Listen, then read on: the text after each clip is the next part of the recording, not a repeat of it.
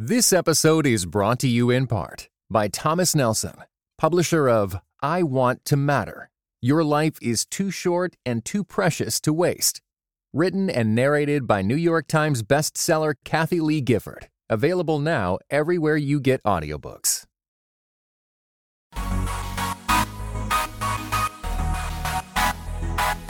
Dynamic voices for a diverse church. This is Pass the Mic. Greetings and God bless. Welcome to another episode of Pass the Mic Dynamic Voices for a Diverse Church, powered by The Witness, a black Christian collective. I am your host, Tyler Burns. You can follow me on Twitter and Instagram at Burns Clan. Please follow at your own risk. And joining me, as always, is the founder of The Witness, very extensive bio, the man, the myth, the legend, the two time bestselling author, Mr. Blue Check Verified himself, Dr. Jemar Tisby. What's going on, Jay? always on the move, but you can pin me down at jemartisby.substack.com. It gets weirder and weirder every time. weirder than- the last time I don't understand. you complimented it. Yeah, you, you should have stayed in that lane. You What? moved into another lane. Am I supposed to do the same thing each and every time? Absolutely, yes, yes. That's consistency. That's what I do every time. I do the same intro every That's why time. it's boring. No, I'm just kidding. Wow. I can't even escape that intro anymore. No matter where I go, people are like, "Hey, I'm going to do the Tyler Burns intro for you." we need to record those. Listen, if you got a Tyler Burns intro, I want to see. I want to. I want to hear you do Let's that. hear your best impression of Tyler Burns pass the mic opening. I feel like I'm going to regret this. Well, maybe, but I think right. I think people admire you. They're going to try to get it right. Listen, we got to get it together. We got some guests on the mm-hmm. podcast. It's been a while since we've had multiple guests on the podcast. A while. And I think this is going to be a tremendous conversation. So I'm really excited about this. Can you introduce our guest? Absolutely. We would love for you to welcome for your listening pleasure the Reverend Slim Thompson and the Reverend Dr. Malcolm Foley. Welcome to the pod. Howdy, y'all. It's good to be here. It's good to be here. Can you give our audience a introduction of both of you, where you're at, you know, some of the backstory, cliff notes of what they should Yeah, know? why should we care about your existence? Tell us. Sure. Sure. Let Yo, me. Jemar, I'll, you gotta chill. I'll, I'll start. No, no, no. It's all. It's all good. Um. So I I recently recently finished finished my PhD at Baylor uh, in the history of Christianity. Um, did a lot of work on Black Protestants responding to lynching in the late 19th and early 20th century. But what we but but why I think we're here is we we we planted a church in the PCA um, and left the PCA particularly. Mm, mm. Um, there were there were circumstances that made it untenable for us to remain. Um, and we can talk about we can talk about those stories. There are there are a number of stories that I think led us to make to make that decision. But one of the things, but one of the things about our story particularly is that it's particularly particularly with with me and Slim, it's a it's a story of of of interracial solidarity. Um, Yeah. because Mm. Because we we we we planted this church as an as an as an intentionally multicultural church, but also came but came into contact with the uh, difficulties of uh, particularly white white normativity and the ways in which it was imposed on us in ways that we bucked against and uh, and had to make moves accordingly. So, And um, just to clarify for our listeners, Malcolm, you are of African descent. I am. And, and That is Slim, true. you are of European descent, Yeah. right? so I just want to, that's the act of interracial thank you, Jemar. solidarity. Thank you. yes, yes. It's good to it's good to be clear. It's good to be clear. so we know who we're, we can get a visual here. yes, yes. Um, so so y'all planted a church in Waco, Texas. Um, what, but Malcolm, you were Baptist. Yeah, yeah, How did Yeah, you man. end up dunking babies? bruh. So uh, that's its own. That's its 'Cause own. you're, That's its a own kind of journey. kid. You're a Right. preacher's Well- kid. You and Tyler Well, no, no, no. So, so, so, so here's the thing. My my parents, my parents are are in law. So, like, I I was, um, I mean, I I did a religious studies and finance uh, un, uh, uh, undergrad degree. Naturally. and then right because I I was I was training to be a televangelist. Really, is what it was. um, then, Righteous And then- gemstones. yeah, yeah. And then and then I mean, you know, you gotta do what you gotta do.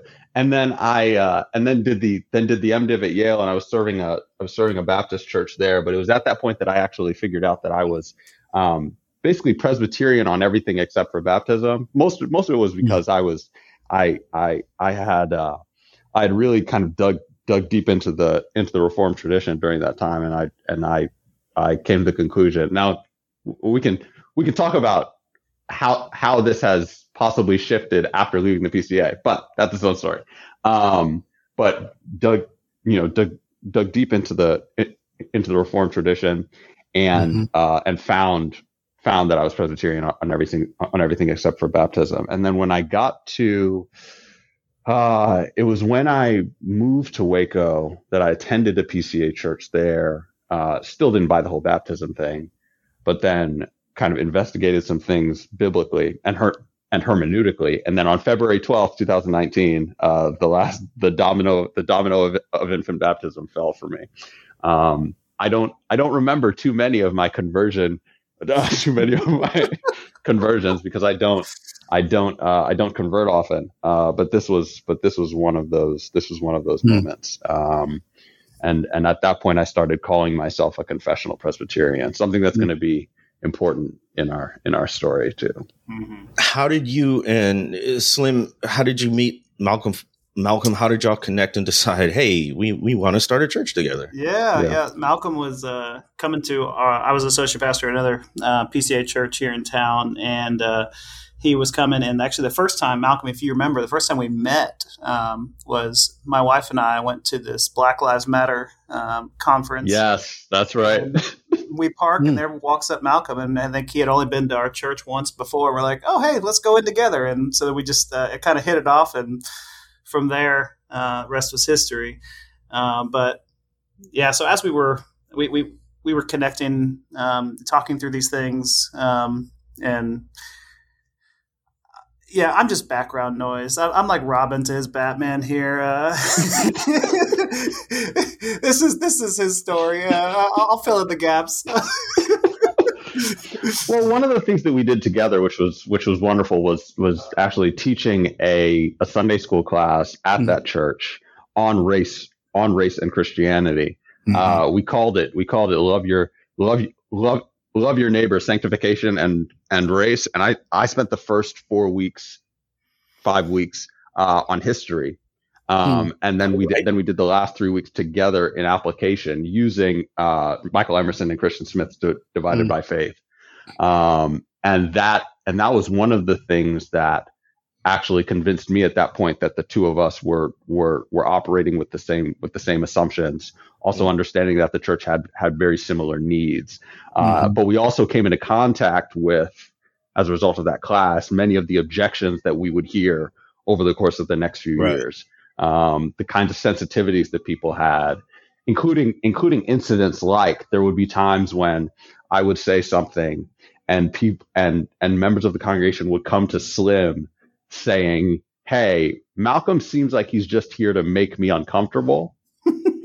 and and then and but but even then I could even then it was important to Slim to back me up because he mm-hmm. because he because because because because he recognized that that was I mean first of all it was completely out of pocket to say. But yeah. but also but also I had the opportunity to tell I, I mean I told the folks in that class look I don't it would be a waste of my time and energy to just get up and just try to make you uncomfortable. I'm I'm only I'm only here because I love you. I don't I don't have to be here. I'm only here because I love you um, and I and I and I and I want you to know how to how to how to love one another and how to hmm. love the Lord your God. Better. So interesting because I get that a lot too. Is like you know my only purpose in in talking about racism is I get some sort of sadistic pleasure out of right. making white people squirm or something. Like, no, I'm here because I love the church and I want to see us grow. Like, there's, I would rather not be talking about this. This, mm-hmm. there would be mm-hmm. so many other things that we could talk about and do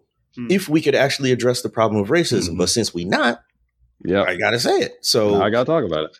And and so when you all kind of found that you were on similar paths, mm-hmm. what led to kind of the acceleration of you know, church planting, which led to, you know, kind of being in the PCA and experiencing kind of behind the scenes what was going on. What was the timeline after you taught this um, class on loving your neighbor? What happened after that? Yeah, that's you, Slim. Go ahead. Yeah. So when we uh, when we planted, we I mean we knew we kind of have a, a revolution of the our, our ecclesiology, what we thought we wanted to see the church look like, and um, and seeing a from all tribes, tongues, and nations coming together, and then uh, a missiology that was kind of re- having a reformation as well of just seeing most churches that have been in existence for you know 10 15 20 years just the natural tendency is to, to get more um, stale. And so that's why all the the missiologists talk about the the, the advantages and um, of church planting. So anyways we wanted to plant the church and be intentionally um, multi-ethnic. And uh, as we were planting that um, malcolm says slim you know we can be multi-ethnic but monocultural. And that was a, Mhm. a, a shock. And that was one of those that was like ah yes. Yep yep so let's just rewrite all of the things all of the all of the, the Mhm. brochures that we printed because it was absolutely right it was absolutely right Right. uh, and so uh, that was i think that was uh, the the fall of 2018 we were teaching that class and getting ready to plant it and in the spring of um, 2019 is when we actually did move out to plant the church um, and there's a there was just a there was a lot of um, mixed views of what they wanted the church to look like from what the mother wanted the church to look like from what we in, as the ones planting it wanted it to look like um, and that's where the, the conflict started and i don't know how much y'all want to So- get into that but Absolutely. Yeah. Well, definitely. yeah, We- a- we definitely want I to get mean, into you know, that. to connect, contextualize it, of course, we have um, been doing sort of this ongoing Leave Loud series and talking about, in particular, the exodus of Black Christians out of white churches and white Christian spaces. Um, and so that's why we're interested in, in your story and think it would be beneficial to our listeners. We should also say Malcolm and I went through the valley of the shadow of dissertation death, writing Sure did. together and came out the other side because the Lord was our shepherd. Um, Amen. but but in those conversations, it wasn't all business. So we would talk about this occasionally. And what really gets me is that as y'all were planting, you knew there was conflict up ahead. Like Yeah. you planted out of a PCA church, knowing full well that your stance to be a multi-ethnic, multicultural church was going to be countercultural in that context. So, Yeah. I mean, why bother? Why not just Mhm. jump out with the independent route or some other contact uh, denomination that that wouldn't have the same hangups? So my I I it, I would say naivete on one point for for for me. Um, so when I came before the presbytery to become an intern of the presbytery, so I was I was aiming towards aiming towards ordination, and I I went on the floor of presbytery and said and and and one of the elders asked in good conscience, uh, in in in in good faith, I mean, um, he asked Malcolm. Oh, so so other points like in this in this church that we planted out of my wife and i were the only black family at this church Uh huh. um, Mhm. when when i when i came before the presbytery i was there there are no black teaching elders in this presbytery and and so when zero um and Hmm. so so i got so i got in front of got got in front of them to become an intern and um and an, and an elder asked me in good faith he said malcolm why do you, you know why do you why do you want to be a member of this of this presbytery we're just a bunch of old white guys and and i said uh you know i i see that um but also I noticed. uh, I, yes, yes, I can, I can tell. Um, but, but I'm here because I'm here because of my theology and polity, and that's despite the culture of this particular presbytery. Um, and in my mind, at that point, um, I thought that was going to be enough. I, I, I, I at that point hadn't fully, it hadn't fully sunk in. Uh, how how easy it is for a culture of white supremacy and normativity to corrupt the theology and polity of a Hmm. particular of a particular body. And so it got to the point, and this is the way that I narrated it to the church when when we told when we told our church that we were about to leave. I said basically it got to, got to the point where for me that culture had corrupted its theology and polity to the extent that I could no longer submit to it.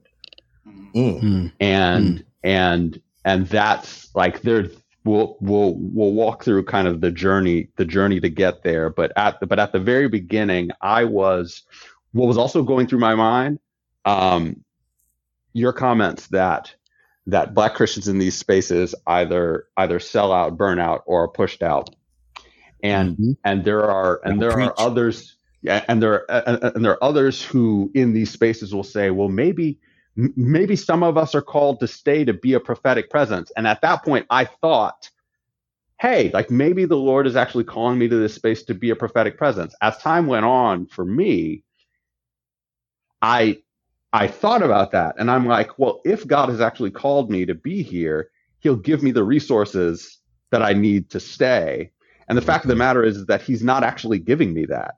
So maybe I don't actually need to be here. Wow. Mm. if he Mm. if he wanted me to be a prophet in this space, then he he'd make he would make it clear to me that that's his call for me.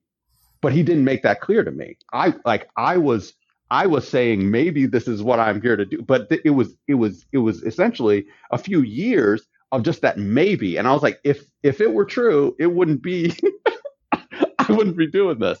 Um, That's And a good so- word. That's a really good word. I think people overlook, you know, it's sort of cliche to say like um where God where God calls, God provides. God But guides, God provides. Where God guides, you God need to get your churchy game up. hey, hey. We got appoints, God anoints.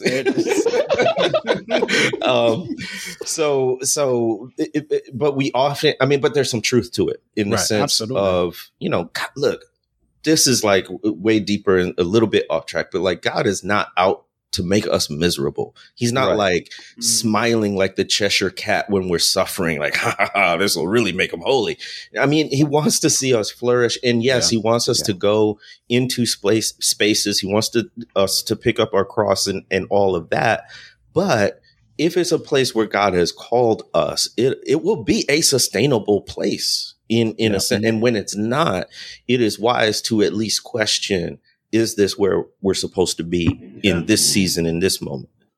How did you know that the white supremacy, white normativity had corrupted Mm. the leadership? How did you know this? And All what were the signs? right. that- yeah, what got you to They this got place? receipts. What? Okay. Yeah. Okay. Here we go. Uh, I got some. I got some stories for me. Slim, Slim may have some other stories. I um. So it was interesting because whenever I would talk to, uh, so I you know I spoke at um at at general at the at the PCA General Assembly a few years ago on my on my historical work. So specifically lynching stuff. And whenever I mention like whenever I mention that in any of these contexts, like there's a there's like a collective gasp. Um, and and it, but but what that indi- what I what I was trying to in- what I was indicating to people was look not only do I take this stuff very very seriously but you're going to hear about this a lot. Because I because this is this is the this is this is this is this is not only the headspace in which I live but also I think this is actually really it's actually really applicable to our pastoral care and preaching. Um and so uh so there are a few incidents. One uh, after George Floyd was killed, I I preached a sermon on an imprecatory psalm, specifically Psalm 94, Hmm. um, about the Lord destroying the wicked and not allowing the proud to continue in their pride. Um, and and at this point, you know, we're we're we're in a system in which we have um, elders that are in oversight over us, and they're they're watching all of our sermons and all of our services and stuff like that. And after after this sermon, uh, we had a Zoom meeting, and um, and I was told, Malcolm, when you preached this sermon, all I heard was anger. Wow. Hmm. Wow. And and my response in that moment was, well, there are some things that make the Lord angry. Mm. Um, and when I and when I preach the text, it's, it's it's when I preach the text, it's my it's my intention to reflect to reflect the text. Um, the slaughter of the innocent makes the Lord angry. It ought to make us angry as well. Um, and and and and and sanctification is a is a is a work that the Holy Spirit works on our on our emotions as well. But that that was that was met not with engagement, but with a you know we're the ones in charge, do what we say. I was like interesting. Mm-hmm. Um, there was another incident. It's a really fun one. Um, after the insurrection, that following Sunday, uh, we're talking about kind of just just use of power. Mm-hmm. and i and i and i and i in the kind of liturgy portion of the of the service i'm like hey hey church um, i think it's important for us to know that white supremacy is antichrist. So-called christian nationalism is antichrist. Trumpism is antichrist. All these things are fundamentally contrary. All all these things are fundamentally contrary to who christ has called us called us to be. Um, and and that sunday there's no like we don't we don't get any feedback from our oversight, which is interesting. I'm like, okay, mm-hmm. cool. Two months later, somebody there we go. Somebody we thought we were good. We thought we were good. Yeah. Somebody somebody most likely from outside of the church but there are but this but, but this but this is also part of this kind of uh, well we can i mean we could talk about the history of surveillance of black people but that's beside the point um, somebody from outside the church sent that clip of me saying that to our oversight saying, did you approve Malcolm saying this? Because hmm. I'm just an intern you, yeah. in their minds. I'm just, I'm, I'm just an intern.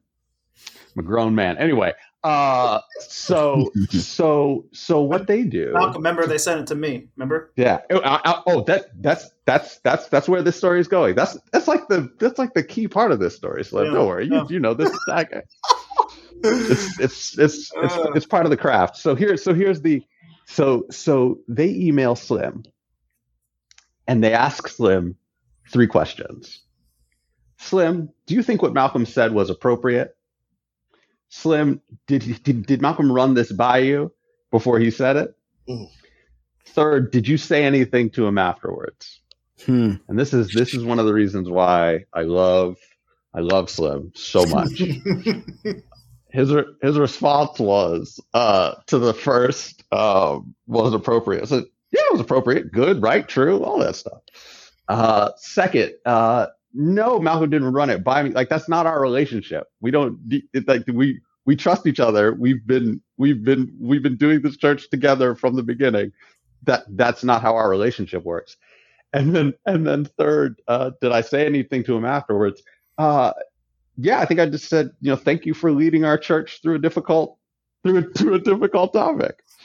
Um, and that uh, did not go over well. The next week, we have a Zoom call with them. This is on my dad's birthday, March 28th, and I I missed the first half of the Zoom call, which which which Slim might want to say something about. Um, but I missed the first half of the Zoom call because I'm like on Zoom with my with my dad because it's, it's his birthday, and but but I know that this Zoom call is not going to be probably not going to be a fun one. Mm-hmm. Uh, but I get on and I'm I, I, and I'm and I'm ready. I'm like, what's like what's up? What what what do we want to talk about? And um and they just start kind of laying into me, like yelling, mm, like at, wow, at, at, at, at one point, at one point, one of the elders yells at me and he says, if you're going to get up in the pulpit and say something that can't be backed up with scripture, you just need to shut up. What? Whoa. Bro. Those were the exact words that were Whoa. said. Slim Slim's here. He was there. That's what that's what was said, wasn't it? it what's, what's, so interesting is this same elder, and this is what was so hard. The same elder was wow. one that we we just got we left at you know we were had a mother church you know say we don't want to take care of y'all got you know given up for adoption, and this other church up in Dallas is coming to you know take take us in. And one of the elders takes us out for lunch and says, this same elder, and is like, man, I love Jemar Tisby. I love his books. Um, and I listened to him, and we were hmm. like, okay, maybe this is a good setup. This is the same elder. That's how they get you. We start yelling. they use Jemar to they use Jemar to get us, man. That's what it is. They show the magic words, and we're like, oh, we can trust you, maybe. yeah, and then he he said the same thing to me first, wow. and then Malcolm comes on, he reiterates the exact same thing, and just like Malcolm said, he yells, "Shut up!" And it was just so. I mean, I was Wow. like, "I'm done." Wow. Yeah. The disrespect. Hey, and then well, What? and so then so then after that, because here's because here's the other thing. Like I I I try to kind of I mean I try to demand engagement on these points. And so so at that moment I said I think I said something like uh you know, thanks thanks for that. But also like it would be it would be it would be a like it would literally be a waste of my time and energy. We're we're we're we're noticing a trend that there are things that people assume about the reasons why I do things that are that they're, they're foolish. Um, in the sense that I was like, it was it's a it's a it would be a waste of my time and energy to see the pulpit or to see the period of liturgy in our in our church service as a space for me to just spout my opinion Mm-hmm. if you like the, I, the only reason I say the things that I do is because this is this is what faithfulness to the this is what I believe faithfulness to the gospel looks like. Hmm. And so I can I can show you why why I why I would say these kinds of things from scripture because the, all these things are evil. Um, and I like it, it, it, it's, it wouldn't be hard for me to do that. And then he said, this this elder said, "No, you can't. No, you can't. No, you can't." Hmm. and and, Wow. and and this and this was one of these points where where where I recognized, and as I look back on it, I recognized that e- that m- most of my interactions with our oversight were the nature were were of the nature. Hey, Malcolm, you said this thing we don't like, or you said something in a way that we don't like. My response was, "Hey, here's why I said it. Not only that, but like why I would say it again." And and the response was, "We're the ones in charge. Stop it. Hmm. You're you're either a rebellious child or a threat." Yeah. Um, and so and so that's the that's the kind of that was the mode that was kind of the mode of in, of interaction. yeah. Um, I mean, the whole thing drips with paternalism, oh, right? entirely. Like, like, you know, we need to we need to be your overseers Mm-hmm. as you're planting this church to make sure you are checking all the right theological boxes. But that's even giving too much credit because it's more about control. It's more about cultural and political perception about Yeah. the things you're saying and doing. And then to constantly go to Slim, right? On the surface to say, well, he's already ordained and employed here. So, you know, we're just Right. following the structure. But really, really, right? Mhm. Like it's go let's go Yeah. to the white guy to make sure he checks his black subordinate, you know? Uh the, the the the who obviously doesn't know what he's talking about. like it, it that's what really is so galling to me about the whole thing is almost infantilizing you malcolm like you don't know how to Yeah. rightly handle the word of truth as if you too have not been trained as if you too are as if you aren't more educated than most of the people who are charged with watching over Mhm. you is like Mhm. so uh, it, it, it, it like all of these things are at play and there are i think a lot of people who wouldn't necessarily see it that way but Yeah.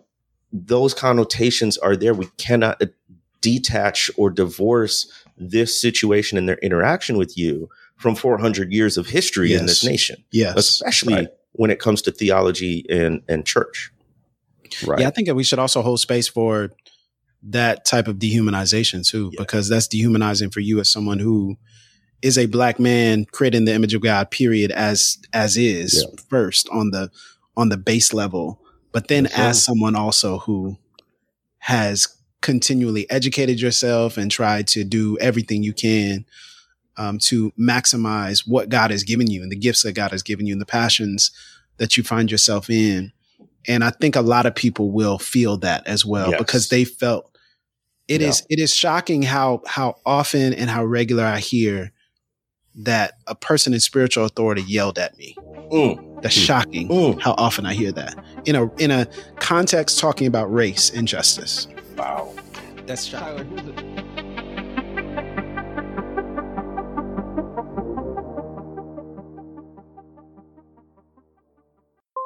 Hey, everybody, this is Tyler. This is Dr. Jemar Tisby. And we are excited that you're listening to this episode of Pass the Mic. But let me encourage you to support us. You can do so by going to patreon.com forward slash Pass the Mic. And for just $1 an episode, Just a dollar? Now, that's the bare minimum. That's four quarters. But if you want to go higher, Okay, you 5, can go 10, higher. 15, That's 20, right. 25, whatever it is, that will keep this show going and keep the high quality that hopefully you enjoy. So thank you for listening, but you can take it to the next level.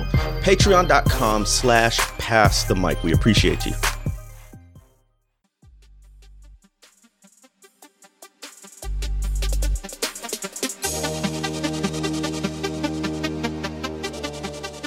So here's a, here's an and here's another I think I think level to it, and this goes back actually to the to the beginning where when when when Jemar asked kind of why why I would be Presbyterian. Um, there's a part of me, and I realized this more fully after I think we left. There's a there's a part of me that believes that I was essentially beholden to this leadership to show them that I belonged Mm. so Hmm. i so i know so i like i know the history particularly of black presbyterianism and why there aren't many black presbyterians and one of and one of those reasons is because of the very strict educational requirements Yes. and so and so one of the things that one of the things that was in the back of my mind was hey i can jump through all these hoops. The lord's given me the opportunities to jump through all these hoops. They won't have any reason. They won't have any reason to keep me out. And and and there was the part of me that was like i said like still still still beholden to proving to proving myself to them. I was like look i my my first my first uh my first peer reviewed article was on the was on the was on the differences between the westminster confession and the 1689 london baptist confession when we talk when we when we have those conversations i can i can handle i can handle all that stuff um yes. and and there was well, and, and, and there was well. well, I appreciate that. but there was, but there was the, but there, but there was the part of me that's like, they, they won't have any reason, they won't have any reason to keep me out.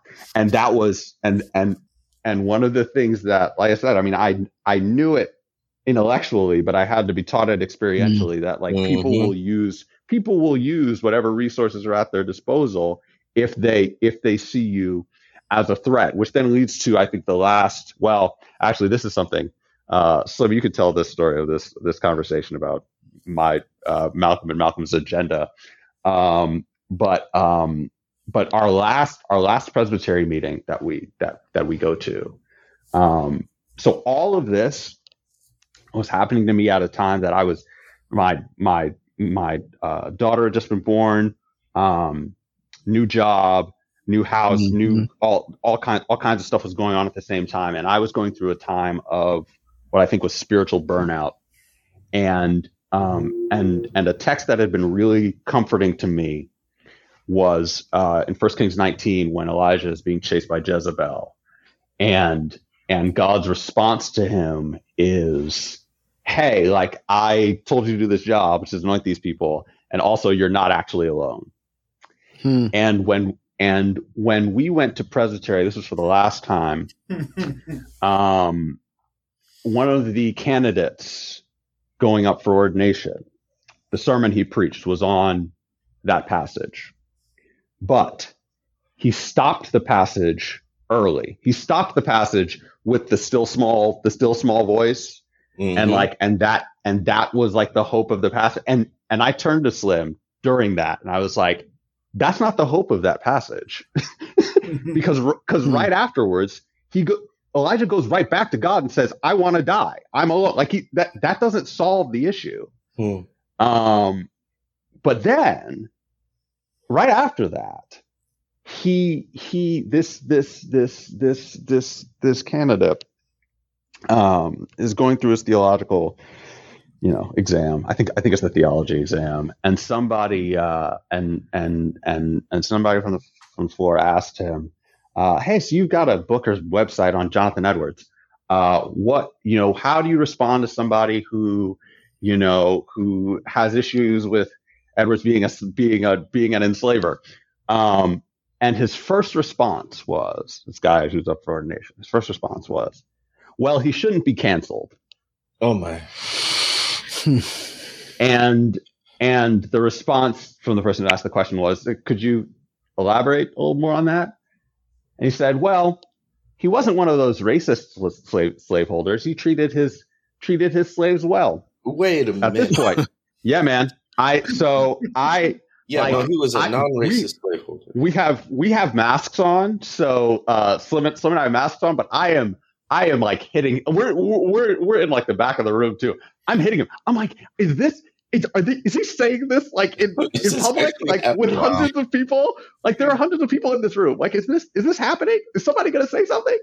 Um, and uh, and like one uh one one one elder asked the question. He's like, uh, so uh, you know, do you do you think his like his slaves could leave whenever they wanted to or anything like that? And the guy, and the guy was like, well, no. Uh, and then he asked like one other question, and then they just moved on. And the guy was ordained.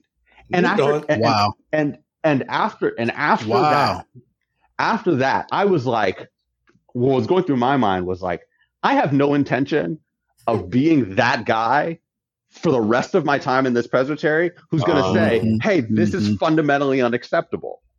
Like this is the kind of ethical shaping that we're that that that we're investing in. I don't I don't want to have anything I don't want to have anything to do with that. It's far too much work for me to constantly be do, to just to, to constantly be doing this work of of of what I think is is is remedial education. It is remedial. There's no such remedial. thing as a non- there's no, there's no such thing as a as a non as a non racist slaveholder. For you to be for you to be Hmm. engaged in the practice of racial chattel slavery is to make you is to is to is to is is to make you a purveyor of a racial capitalism that is fundamentally evil. Yes. And so and so like I don't but I don't I, like it's ju- like that but that's so basic to me. It should be, I as it should be. like I Yes. like I I so there's that. Yeah. Uh, but uh, sorry, Slim. I wanted to leave the last conversation. The, You're. Well, I think it should also be said that you're, y'all are actively pastoring and planting a Mhm. church throughout Mhm. this entire process. This is not happening in some church office somewhere, Right. right? And it should also be said that the church is thriving. it is. Like there's something that's It is. resonating with people, even to the point where the momentum of this brand new church that you're planting is greater than the the mother church out of which you're planting. Yeah. So what was just briefly, you know, what was what was the, it like with your congregation as you're Mhm. going through this? Mhm. the the wild thing is, I feel like most of our, our congregation didn't know much of what's going on behind the scenes, and so whenever people asked, you know, how's church going in the last three years, I would say inside the congregation, it is. It's been beautiful. The Lord is at work. People are coming to faith. We're baptizing. Um, it's behind the scenes that is just killing us, and Hmm. and that that all started from. I mean, it was from the get go. It was before we even started. It was there was just this this conflict that happened between um, the the pastor of the mother church uh, and and ourselves, and that just that that word um, carried so much weight within the presbytery that there was no there was no going against that word. Uh, there was no there was no challenge of that, and so for for me, what if I was if I were to distill the the the, the ultimate um, accusation against uh, Mosaic, our church, and and Malcolm and myself would be that we are um, going against the spirituality of the church doctrine, um, Mm. And which is the you know, the church can only speak on spiritual issues issues and has no right to speak on anything outside of itself. And Malcolm and I have no interest in that. Hmm. and so we were like, oh, we're just applying the gospel to to the you know yes let's preach the gospel then let's let's now apply it to our neighbor um, and let's let's let's encourage them.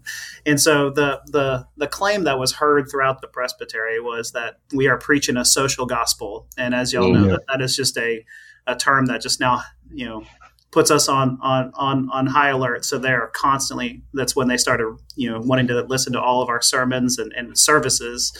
Um, and Yeah, can we just pause there? Like they are actively listening week by week to your sermons, checking Yeah, yeah. in on y'all.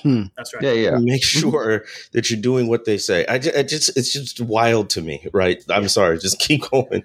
That's right. that, that's that, that's how we feel. Uh, we were we were one time one time we uh, we were celebrating. We we had a baptism and things like that, and then they came and they go, "Did you tell me that you dunked someone instead of sprinkled?" And we're like, My "Absolutely, it was beautiful." And they're like, Mhm. "We didn't give you approval for that." and it was like, Wow. Whoa. "Can we celebrate?" People are coming to faith. Their their their lives are changed for eternity first. uh, but Wow. that, that's not that's not how it was. And how it was was in 2019, they said the the mother church said we don't we, we don't want to give oversight to y'all, and the presbytery said, well, we can't do anything about it, so y'all go be independent. And we said. And I think what Malcolm said, like we felt, no, we are Presbyterian. We like doctrinally, we want to prove to you that we we are theologically orthodox, and so we stayed in it. And they gave us some, you know, some list of things to do for a year, and we'd come back for a year. We did all those things to a T. Come back for a year. Well, we can't help you. Go go be independent.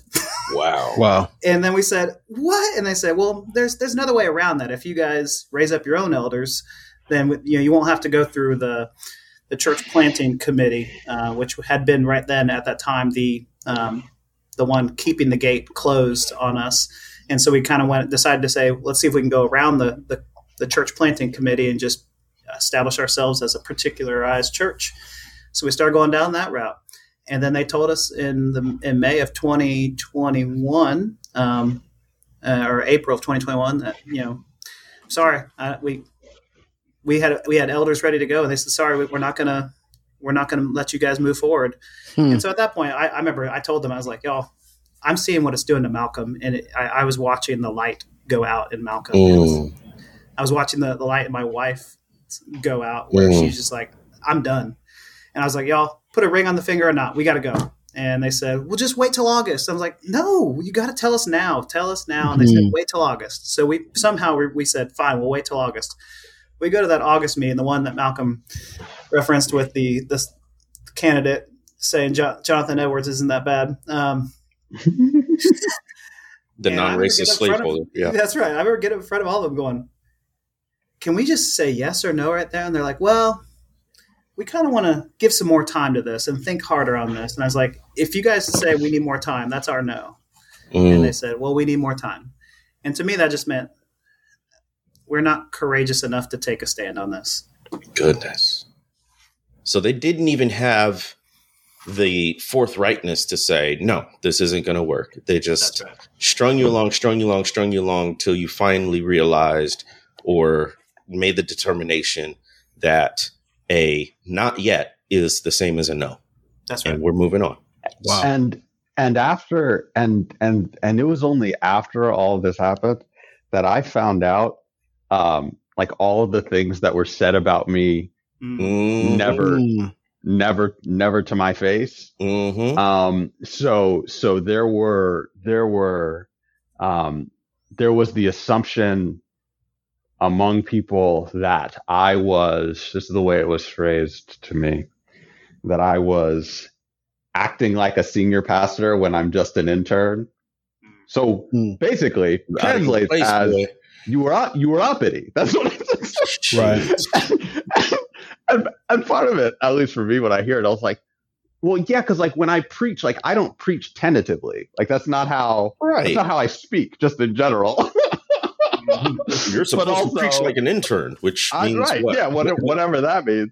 Um, but yeah, but the, but there, but there was, but there was a, um, there was just kind of a consensus that I was, I was some kind of a, some kind of a threat with an agenda. Mm. Um, and I'm like, Kurt, that's he was trying to bring that's- Kurt in. Okay. We call CRT Kurt. We call critical race theory, abbreviate Kurt. We're trying to bring Kurt to the church. Kurt everywhere. Kurt even in the pulpit. It's wild. They Kurt. Oh my Wow. gosh. But- so what but has yeah. what has the when you're talking about this transition and and some of the things Yeah. that you've heard and you know what happens now for you all and how have you navigated Yeah. what most people find to be the most difficult part of the journey as you leave and you feel confident in your leaving and you feel confident in the reasons why you left or you're pushed out, whatever it may be. And now you have to ask the question, where do we go from here? And what has been the answer to that question for you all? Yeah.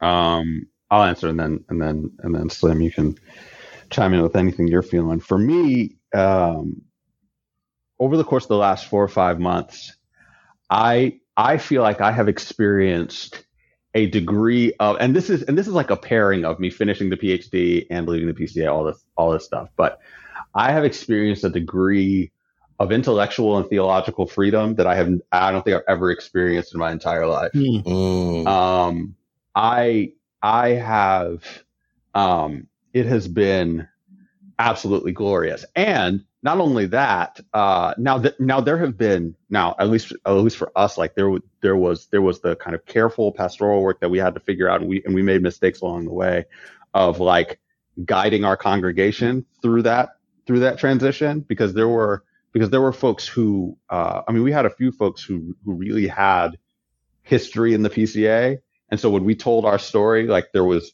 kind of personal offense was taken. Mm-hmm. Um, and and like and so we had to we had to kind of walk through walk through that with folks. But uh, but for us it was a recognition hey for us to be healthy and for us to be able to care for you well uh, we got to get out. Um and so uh but but but but for me personally it's been it's been uh it's been it's been glorious because i'm no longer having to think of like i'm no longer have like there were a number of things that I did not allow that I did not allow myself to engage with because hmm. of the uh because of the because of the structures that I was beholden to. Hmm. Um and so like as as an example, I I in in February I I re-engaged with Martin Luther King in, in order to uh, give a talk at at Eastern Nazarene College. And re-engaged with his triple evils of mm-hmm. racism, capitalism, and militarism. Mm-hmm. Came to came to the came to the conclusion that what he's saying is that all that those three things are the same thing. That that what that what that what we're looking at historically is this is this constant perpetuation of this cycle between economic exploitation, violent enforcement of that exploitation, and racialized mm-hmm. justification of it. Mm-hmm. Um, and that's what particularly the black radical tradition calls racial capitalism. And and when and I I read that and I read there was another book by Jonathan Tran called Asian Asian Americans and the Spirit of Racial Capitalism. And I read both of those together and I'm like, this is the framework that I've been that I've been that I've been looking for that that I think actually does explain this history as well as a number of pieces of, of, of my own experience. Hmm. Um, and but there was like some of these were sources that I had come into contact before but because of all of the, I mean, being being afraid of people calling me Marxist or whatever, mm-hmm. I was like, let me let me just kind of push that off to the side. But now I can actually look at these things and think, but like, but is this true? And if it is, I'm going to follow it where wherever it needs to go. Um, and and not only that, but I'm going to think through, okay, what does it what does it mean for us as the body of Christ as I co-lead this this congregation with Slim, what does it what does it mean for us to really be obedient to what Christ has called us to do? The 2nd mm-hmm. the second thing is um, I was gotten into some uh, some Latin American theologians recently, particularly read Antonio Gonzalez's God's Reign and the End of Empires. And one of the things that he frames there is how basically the entire the entirety of the scriptures are anti they're anti-empire. Not just and not just anti-particular empires but anti the logic of empire and, do, and domination. Hmm. like that's what the kingdom of god is about. Um, and so so what does it mean then you know for us to shape communities that live a that live by a different logic? Um, and and and if i like if like those kinds of questions were things that i didn't let myself ask yeah. But now that I'm but now that I'm out of some of these spaces in which the only people you read are basically just I love the love love reformed folks, but those are the only like those are the only people that you're supposed to read, quote unquote. Mm-hmm. Um, I mean this this played into my uh, my reading of of James Cone too, where it where where initially it was I read him ready to refute him. And then, and then after going through my historical work and stuff like that, and I wrote this for the witness, after, go, after going through his historical work and stuff, I was like, mm-hmm. actually, no, like this is, this is actually great. um, Imagine, you know, a brown or black so, skinned person having something useful to say about right. theology. Yeah, right. Huh. Surprise. Yeah, interesting how that works. Yeah. Surprise. Well, this is um, all that's to say. Yeah, this, freedom. Yeah, that's extremely helpful and enlightening. And I think our final question would be what would you say to people who are feeling stuck in these places or enduring this and what you're saying sounds frighteningly familiar to them and sounds like it hits yeah. a little close to home? What would both of you say to them and what would your hope be for the future of people finding that freedom in Christ and mm-hmm. also finding that freedom for themselves to be all that Christ has called them to be? Um, I can I can speak first. Uh, I'll be I'll be succinct. Um, I mean, I think for me it was hard uh, because it was, and I think for most people leaving a space is hard because you've been there for a long time. It's what you know, um, and that familiarity breeds comfort. And for me, it was uh, I was 12 years ordained um, uh, in the PCA, and so I was leaving. Uh, you know, to me, it felt like a divorce. Um, and so you don't ever want to go through that. It felt um, extra- extraordinarily painful. But like Malcolm, I just have felt such a sense of freedom um, and, and, joy uh, outside of it. And so I think the the fear that is always there of, of exiting um, a place that's all that you know is familiar, but wondering are you going to be all by yourself? What we found is usually there's other people out there who are considering the same things, and so you find those people. And we've we've just found a, a, a you know a beautiful community um, here, and I know people have asked, you know, are you sad about this? And I'm like, you know, I don't think we would have ever lasted in the PCA. Some of the things that Malcolm did even say that he that we heard afterwards that you know we had people say Malcolm would have never been ordained.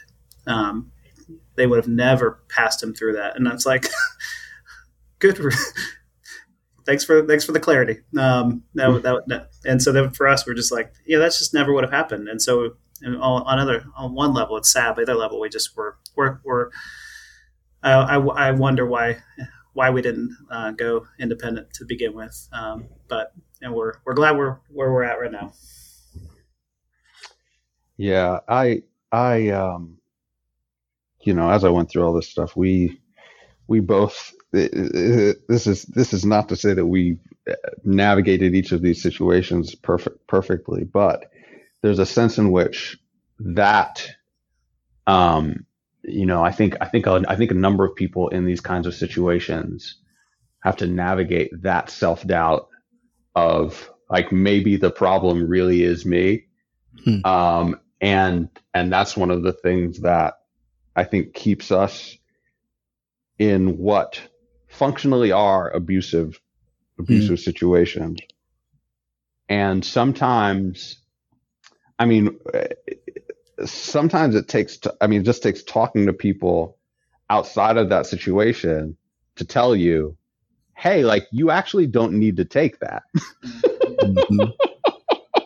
like especially especially especially among the body of Christ which is supposed to be a place of refreshment. Mm-hmm. When when that becomes actually a place a, a place of continued uh, uh, just abuse and oppression, basically, right? Where you where it ends up being a being a place where you que- where you question who you are, you question the the ways in which God has actually gifted you or whatever. Um, when that when that becomes what that space does to you, you don't actually need to be in that space. So one of the things I I've I've been telling kind of uh, when I when I talk to people who have been in particularly abusive family situations and they're struggling with kind of setting setting boundaries.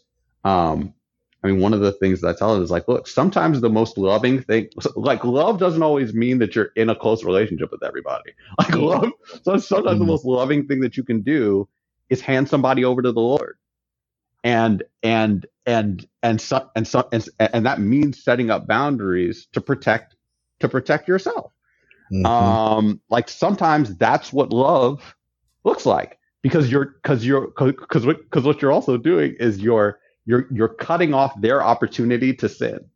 Mm, Hmm. that's a powerful Yeah. way to put it. Yeah. And so one of the so one of the things that we were that we were also doing in leaving was in a way cutting off their ability to sin against us. And so that that works for it really works for uh for both of our benefit and we and we just and we just pray that the Lord does the work that he has to do in them and we'll continue to serve we'll, con- we'll continue to serve the folks under our care we'll continue to preach and apply the gospel we'll continue to grow in our in our union in, in our union with Christ and, and conformity to his image Wow. Y'all, welcome to the Leave Loud path. Um, Yes. It is uh, it is uh, it is a, a, a rocky and um, unpredictable road, but you're in good company. And we thank you so much for sharing your story. Slim, I think you have so much to share, uh, particularly with uh, white pastors and white people who are looking to be good allies and journey in solidarity with Black people. Reverend Dr. Malcolm Foley, my goodness, brother, you are already doing so much for the kingdom. And I'm excited for folks to access your scholarship, your writing. I'm excited for them. Um, I'm excited for your, your, your church congregation. Um, Mhm. and the testimony, the witness, if you will, that the Lord has plans that human beings cannot thwart. Um, and so even as you said, sometimes the loving thing to do is to cut off the opportunity for other people to Mm. sin. That's part of what it means to leave loud. And so we appreciate you sharing your story. Thank you all so much for joining us here on Pass the Mic. thanks for having us Thanks, y'all.